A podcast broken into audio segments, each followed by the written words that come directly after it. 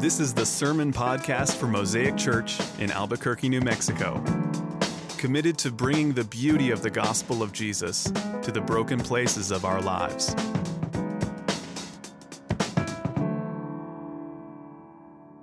Well, if you again, if you're new here, I know we've had a lot of a lot of new faces uh, kind of running through with us throughout the course of the last several months. And so, if you're new and we haven't met yet, my name's Adam, and um, I'm I'm on staff here at the church, and I get to do most of the teaching and preaching, and that's the case this morning. So we're glad you're you're with us. Uh, if you've been with us, you know we've been pretty slowly uh, and methodically working through a section of the Old Testament. It's found in the book of Exodus. So if you've got a Bible with you, uh, I'd encourage you to open that. If you didn't bring a Bible with you, that's okay. Uh, it's a short passage today, uh, but uh, this, this passage and what we've been working through slowly over the course of a, a number of, of months now, actually, is common territory for, for most people, maybe not all people, but uh, if you've been a little bit around Christianity in the Bible, you've probably heard of uh, what is commonly uh, tagged as the Ten Commandments. Uh, and we've been taking those uh, one by one.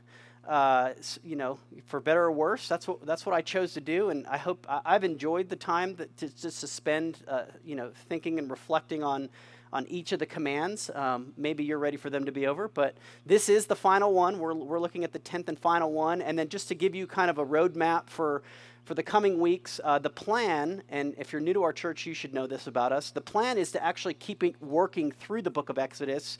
Uh, it's, it's kind of our practice to just go through books of the Bible for the most part. We'll, we make exception to that. Sometimes we'll do topical stuff or just sections of a book, but we're going to, I want to finish this book. And if you've read the latter half of the book of Exodus, uh, well, kudos for that, first off. Um, but it's, it can be it can kind of be tedious. Um, what, what actually happens in the, the, and I don't want to give all, all the coming weeks ahead, but it's, it's an, actually an expansion on the moral law of God and also the establishment of how God will be with his people.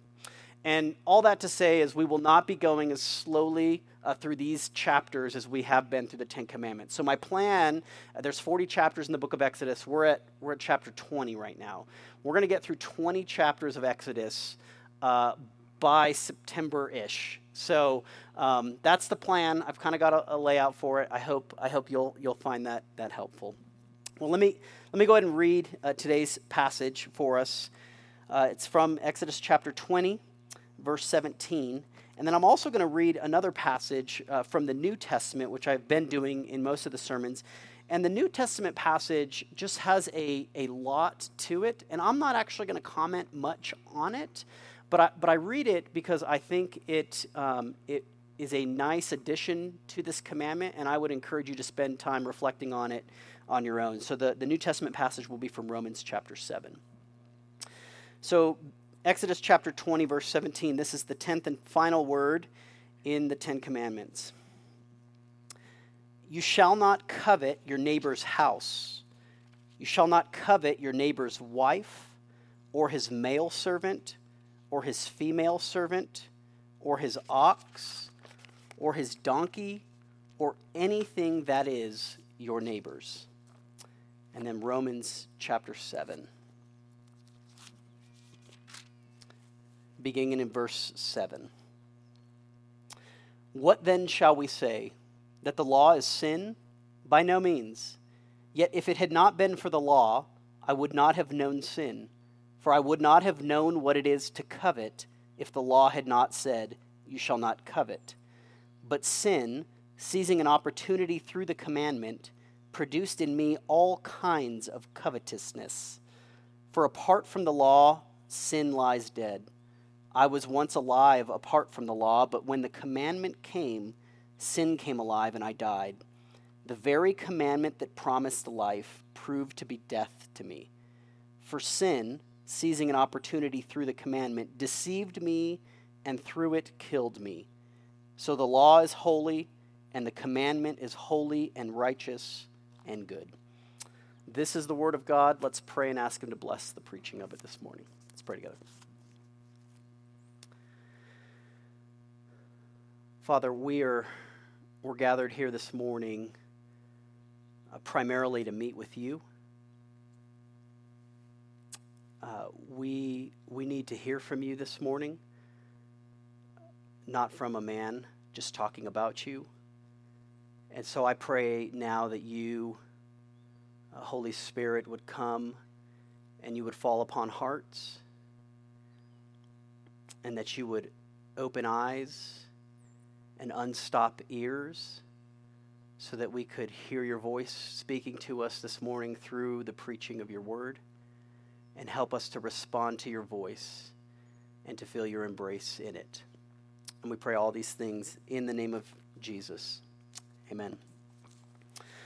Uh, there are very few books uh, that have been written in the past, let's say, 20 years, uh, modern books, that I would call significant, like really meaningful books. Uh, but one of those books, at least for me, and this is obviously personal opinion, meaningful and significant to me, one of those books uh, that I've read uh, before and I, and I go back to from time to time, it was written in 2009. Uh, it's called Desiring the Kingdom. Uh, subtitle is Worship, Worldview, and Cultural Formation. Um, it's, it's a bit of an academic work, um, but, but all of you are fully capable of reading it. But Desiring the Kingdom by James K.A. Smith was a book that I read uh, over 10 years ago, and I, and I go back to from time and time again. And I, I picked it back up this week, took it off the shelf, and just read through a little section of it. And, and in the introduction, uh, this may be what the, the book is most uh, perhaps popular for. In the introduction of the book, uh, the author he walks us through um, how our culture is forming and shaping our desires. Um, like that's that's what the culture does. And, and in the introduction, he does this incredibly insightful and crafty uh, walkthrough of the liturgy. That's the language of, of being formed by something. The liturgy of a local mall. And I'm not gonna I'm not gonna be able to read the whole thing. It's several pages in length, but I wanted to give you just a taste of it. Maybe it'll entice you to read the book. Uh, here's here's what he talks about. So you, you, he's walking through both kind of the the, the image of a mall, you know, the, the architecture of a mall, what going to the mall means to us. And here's, here's one of the little sections he comments on. He says, As we pause to reflect on some of the icons on the outside of one of the chapels, he uses religious language, we are invited to consider what's happening within the chapel. Invited it to enter into the act of worship more properly, invited to taste and see. Upon entering, we are greeted by a welcoming acolyte who offers to shepherd us through the experience, but also has the wisdom to allow us to explore on our own terms. He's talking about that little kiosk in the middle, right? You go there and it's going to guide you to where you need to go. Sometimes we enter cautiously, curiously, tentatively, making our way through this labyrinth within the labyrinth, having a vague sense of need, but unsure of how it will be fulfilled, and so we are open to surprise to that moment when the Spirit leads us to an experience we couldn't have anticipated.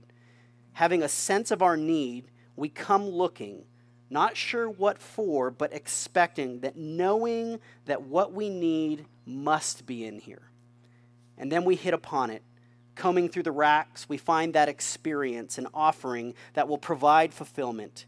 At other times, our worship is intentional, directed, and resolute. We have come prepared for just this moment knowing exactly why we're here, in search of exactly what we need.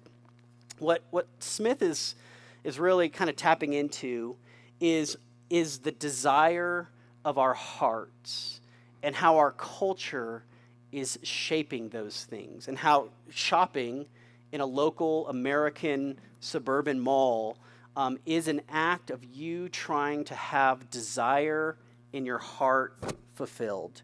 Um, that you know the, the, the most fundamental thing about you as a human being is that you have desire.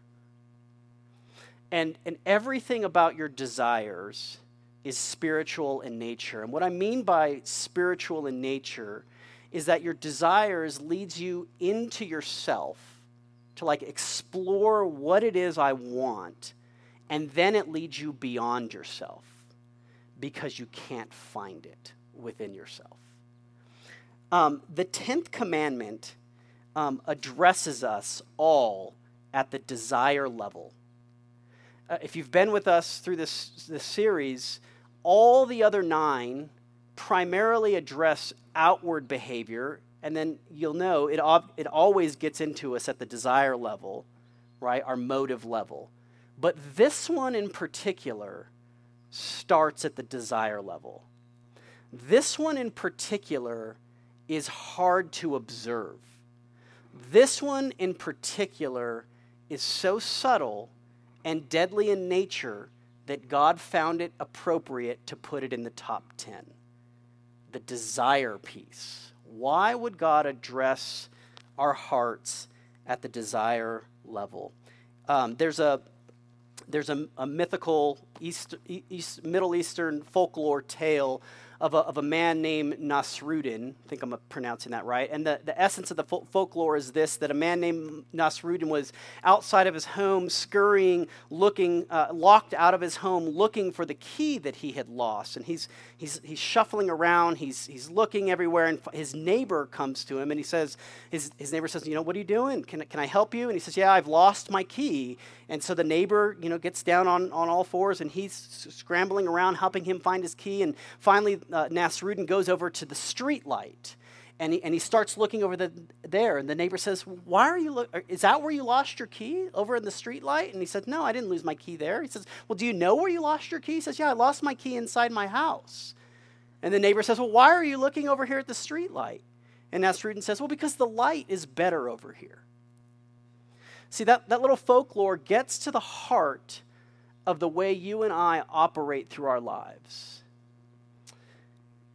If you sense a restless stirring in your heart, maybe even one that, that, that, the early church, the African church father St. Augustine would say that your hearts are restless until they find their rest in thee, you're looking in all the wrong places. You're looking in the light when God is actually, through this command, inviting you to go inside the locked, dark house of your desire. And in there, you will find the key to fulfilling this command. I want to take kind of a medical approach. Uh, if you've been around our church, you'll know I always I, I, just use points. It's easy for me to, to preach and easy for you to follow along. So we're going to use kind of a medical approach to this, uh, to my points today. First, we're going to look at diagnosing the symptoms, and then we're going to look at discovering the cure. So let's let's look at this tricky desire piece called covetousness and the diagnosis of it. How do we how do we see it in our lives? Where do we feel it? Uh, what does it look like? Again, because this is at the heart and motive level, it's very hard and very subtle for us. And the reason I, I, I kind of went the medical route on this is because here's why um, I think God put it in, in the top 10. Like there were there are a lot of desires, uh, passions that God could have put in the Ten Commandments, but He chose this one, and here's why.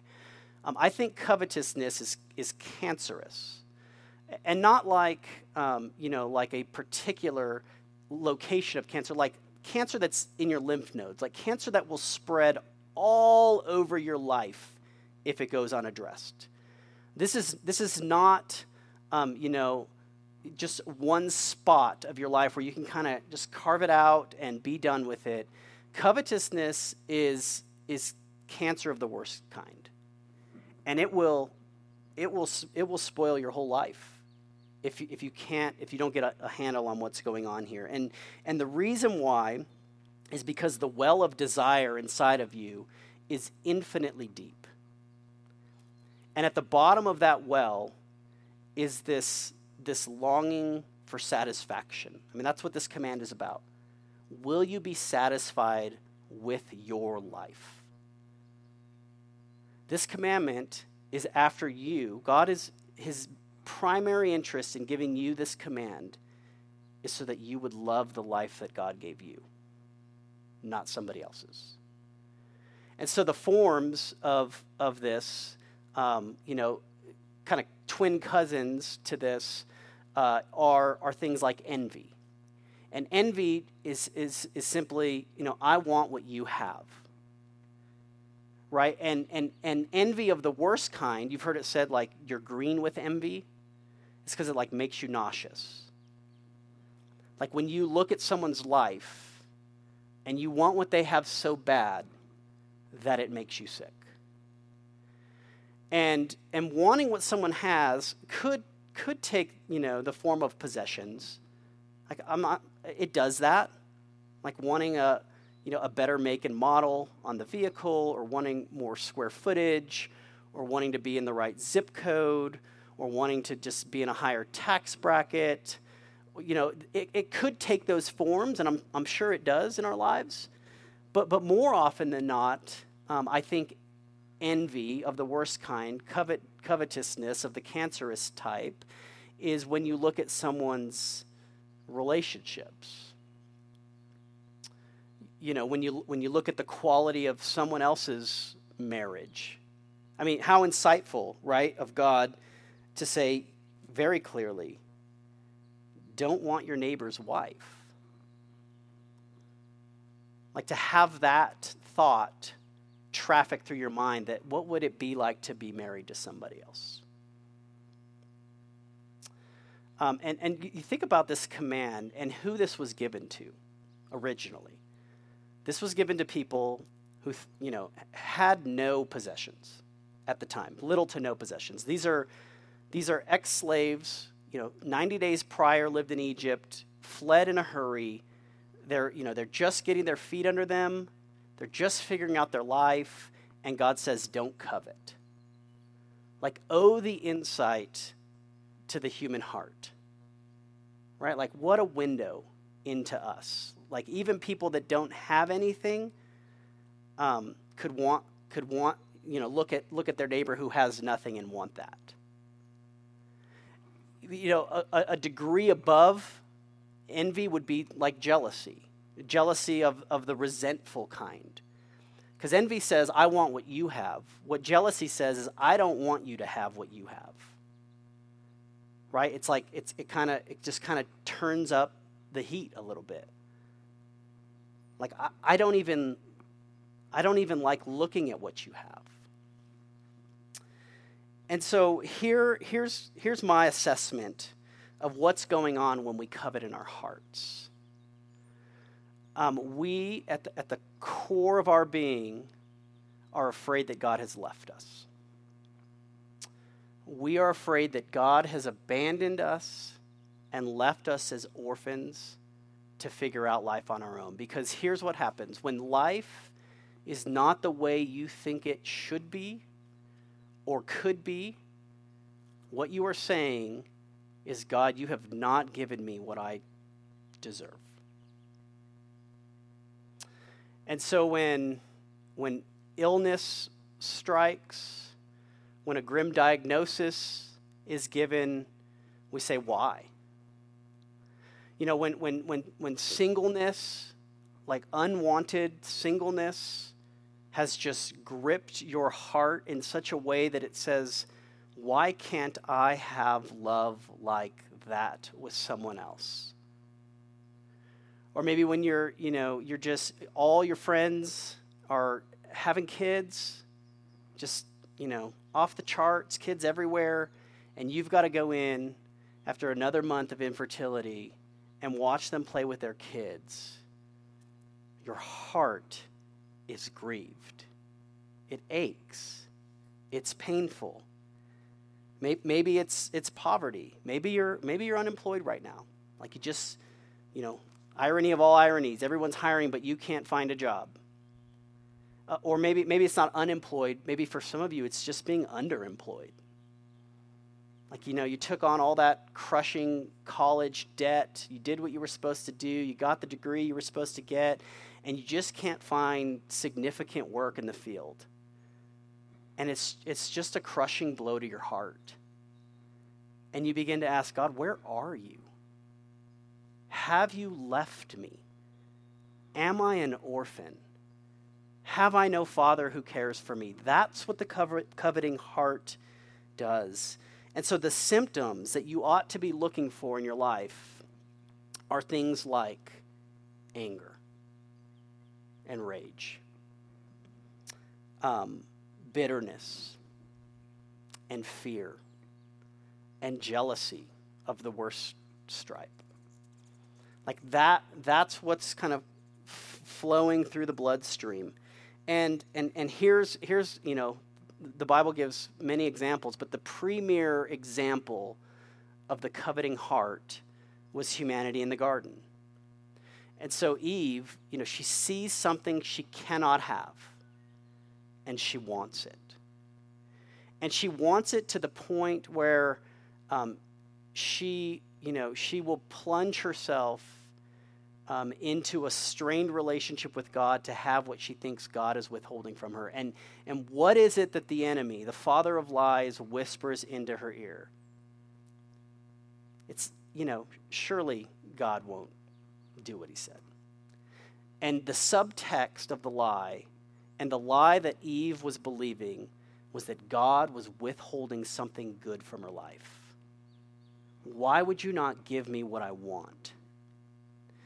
And, and, and beginning in that moment, what God was doing as He pursued people who had aching hearts, who wanted more out of their life, what He was doing was showing them that He was the thing that they were made to want for. So that's, that's kind of the diagnosis of, of the symptoms, a little bit like. So if you're, if you're kind of tracking with me, you're streaming, you see things in your life that you want that you don't have and it's it's crushing. Um, so what's the cure? What's the what's the discovery of the cure? Uh, there's a new movie out right now on Disney Plus. I know all you young parents have Disney Plus. All you old parents, you're missing out on so much right now. There's so much good TV right now. Uh, and uh, the new movie on Disney Plus is, is called Luca, and it's about uh, you know these two young, I think, teenage boys uh, who are sea creatures uh, live under the sea, and when they come out of the sea, they become humans. And super well done. It's a Pixar deal, and it's just filled with you know quote upon quote upon quote. But towards the beginning of the movie, um, you know the, the mom is is um, she's warning her son Luca about the dangers of going up above and becoming a human and experiencing the life filled with, uh, you know, I think it's in, set in Italy. So like gelato and Vespas and Italian food and um, and she's warning the child uh, of all those dangers. And she says this uh, she says this to her son. She says, The world's a very dangerous place. And if I have to, I will send you to the bottom of the ocean to keep you safe. I will do that. And what she's after there is, is what I think all, many of you, maybe not all, that's, that's a bit broad brush, uh, to paint with, but many of you think God is like this. You think that God just doesn't really want you to enjoy your life. You think uh, that what faithful living to God means is that you will be miserable and that you will suffer and that life will be difficult and challenging and that somehow you've got to just show that you're going to stay faithful no matter how hard it gets. And much like the mom in Luca, you think that God just kind of wants you to keep you down at the bottom of the ocean, to keep you humble, make sure you don't you're not enjoying your life too much, and so he withholds things from you. And I want to suggest this morning, and if you hear nothing you've you know, if you hear nothing else this morning, hear this. That God is nothing like that. In fact, what I want to suggest this morning is that God thinks your desires are too small. That God thinks that your longings and wantings are actually not big enough. It reminds me of C.S. Lewis in his sermon, uh, The Weight of Glory. It's recorded in a book. Um, he, he says, We are half hearted creatures. We dabble around, and I'm paraphrasing here, we dabble around in ambition and sex and drink uh, when God is offering us infinite eternal joy. It's like a kid who goes out and plays in the slums with mud, right? When God is offering us a, a vacation on the beach. And so the, the, the cure um, for co- the coveting heart, that the, the heart that says, I don't love my life, the heart that says, I want someone else's life, the cure is this it's to know how little you deserve and to know how much you're desired. To know how little you deserve. And here's what this sounds like to some of you, because I know you all have been around the church. Here's what this sounds like well, you know what I, I deserve? I deserve the wrath of God and judgment and curse and, and, and hell. And, and that, that may very well be true.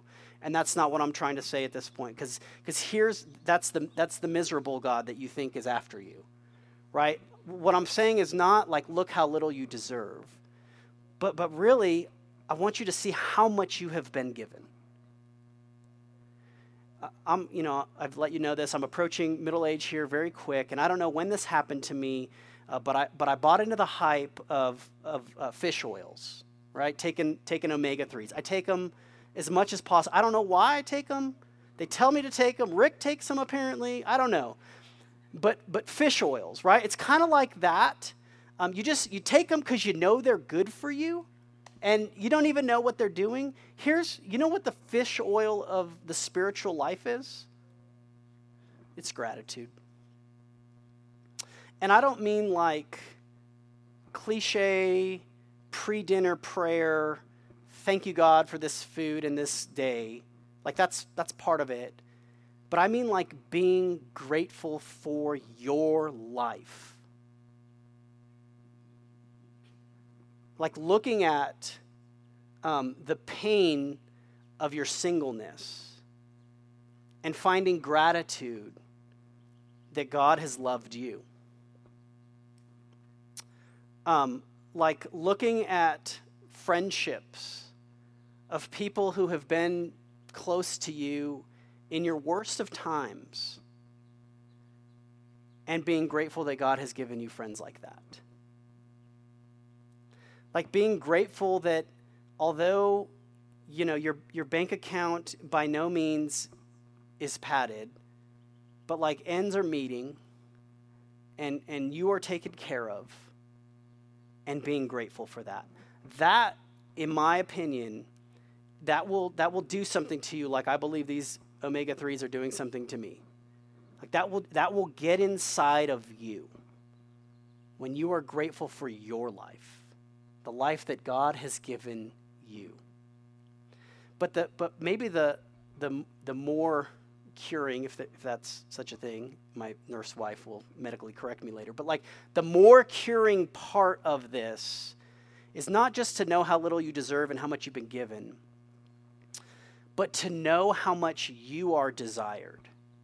Because here's another thing that I think some of you have been taught about God that I'd like to suggest otherwise. Some of you have been taught that God is a passionless, stoic being, that he's like this divine chess player who has no emotion, no passion, no desire. The God of the Bible is not like that. He is the true and living God, and his desire runs wild for his people if I could be so bold, even just to interchange some language of the New Testament, if, if you want to if you want to want God more, like if you want to want your life that God has given you more, you need to believe this because some of you think you just need to just like muster that up. Like, gosh, why can't I just love my life more? Why can't I just be happy for the things God has given me? What's wrong with me? Here's what needs to wash over you today, and it is this that we want Him because He first wanted us. The good news of Christianity is that not that it's not that you somehow come put together for God with these high desires for loving him with all of your life and being this amazing person who's just totally content. The good news of the gospel is that Jesus Christ came for people who do not desire God. Jesus Christ came for people who hate their life. Jesus Christ came for people that are full of rage and fury and resentment and bitterness towards their circumstances. He came for people like that. And um, the, the best part about the gospel is that the thing God wants most from you out of this is honesty about it.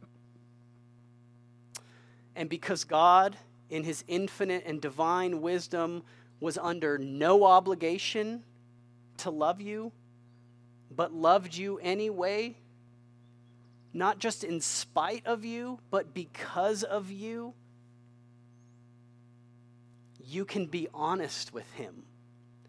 He's working at the motive level, not your behavior level. Because here's and here's why you can know it's entirely safe. Because that sounds really risky. Like Adam, if if this God is the one true and living God, the God you're telling me about this morning, if that's true, how can I know he won't change his mind about me? How can I know that if I'm honest about the darkest feelings that I hide in my heart about how I hate my life, how can I know he's not going to be two faced with me? Here's how you know He sent his one and only Son to live the life you could not live for you. Do you know that Jesus Christ absolutely loved his life, and yet he faced the same temptation as you to hate it, to be contempt about it, to covet others' lives. And do you know one of the prime examples we find is in the very one of the very first acts of ministry after Jesus' baptism. In fact, the very first thing he did after he was baptized was he went into the wilderness. And for 40 days he fasted. Um, and, and we're talking a pure fast. We're not talking like a social media fast, friends. Like he at the end of this 40 days, he would have been a, a ravenous, raging hungry human. He would have been, I mean, he, he, he faced all of the temptations of your life to the highest degree. And then the enemy comes in and he says, You know what? Don't you want a different life? You could have a life of power. You could have a very powerful life, Jesus. Turn these stones into bread, eat them. Like I, I, like to imagine it was sourdough, right? Like, who doesn't want to eat a, a, a loaf of sourdough after 40 days of fasting? And Jesus looked at that life and he said, I love my life more than that life. And, and the enemy says, okay, well, throw yourself off of this temple, and all the angels will come rescue you. You will be so prestigious. You will be famous, right? Everyone will love you. And Jesus said, no, I love my life more than that life. And then the final attempt from the enemy was listen, I will give you all the kingdoms of the world. I'll give you all the possessions, all the things. Right? Like you will have a fully, this is modern speak, but like just so you can grasp with it, you will have a fully funded 401k. You will have the newest model vehicles. You will have the best house in the best neighborhood with the best wife and the best kids. I'll give it all to you. And Jesus said, No, I love my life more than that life. And here's the thing, friends He loved his life so much that he was willing to give it up. He loved his life so much that he was willing to suffer an atrocious, cruel, shameful death on a cross for people who hate their lives, like you and like me. And he did it in our place so that we could know that anyone, and, and hear me on this, friends, because I don't know everyone here, anyone, no matter how much you have despised the life that God has unfolded before you, anyone who would fall on the work of Jesus Christ could know they're safe and, and the, the heart of this command, and, and here's, here's really where I want to get to an invitation for you to respond. The heart of this command invites you to share your deepest, darkest desires with God. What is it that you want that you don't have? And if you'll be honest with God about that, He will meet you there. He will meet you in the aches of your desire, the fueling rage, the despair, the sadness, the betrayal, the things that only God can handle perfectly. Because if you're like me, and I know you are, you're like Nasrudin, who wants to look under the streetlight for God. When really you need to go into that locked house where the key actually is. And so the invitation, friends, is for you to go there with your despairing covetousness. What is it that you want that you don't have? Do you, do you, sounds like that inside. Let me close with this. Just imagine with me, we don't use much imagination. But can you imagine, and I believe this is true, that God is so eternally infinite and wise and able that He has handcrafted, uniquely customized a life story for every single one of His creatures. And not only has He uniquely customized your life story, but it is the best life story for you to experience His love. Now, this is beyond my mental capacity. I don't know how God is like this, but I believe He is like this. He loves you so much that He would write a painful story in order for you to experience the most wholesome love that you've ever experienced before. And you get to begin to experience it now, but the life of eternal living with Christ is the experience of your story being complete, of love being fulfilled, of the happily ever after that all of us are so deeply, desperately aching for. Jesus Christ says this, and this is the offer for you today. I came that they might have life, and that they might have life abundantly. Do you love your life? Let's pray and ask God to help us do that. Father, our hearts sometimes feel orphaned, they feel alone and lost in the world. we're all doing our best to be good, responsible adults and parents in the world. We're trying to be financially responsible and generous, and we're just trying to be the people we think you want us to be. But Lord, there's still an ache inside of all of us that our lives are not what, what we thought they should be or could be. And Lord, I pray for our church that you would help us to feel the pain of that.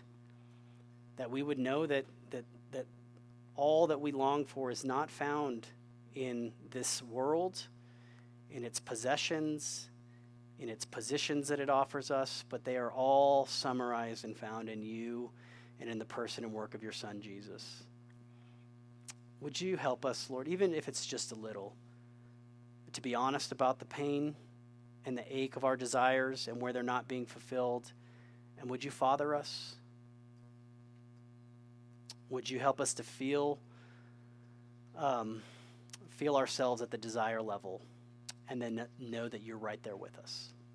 We pray all these things in Jesus' name. Amen. This is the Sermon Podcast for Mosaic Church in Albuquerque, New Mexico. Committed to bringing the beauty of the gospel of Jesus to the broken places of our lives.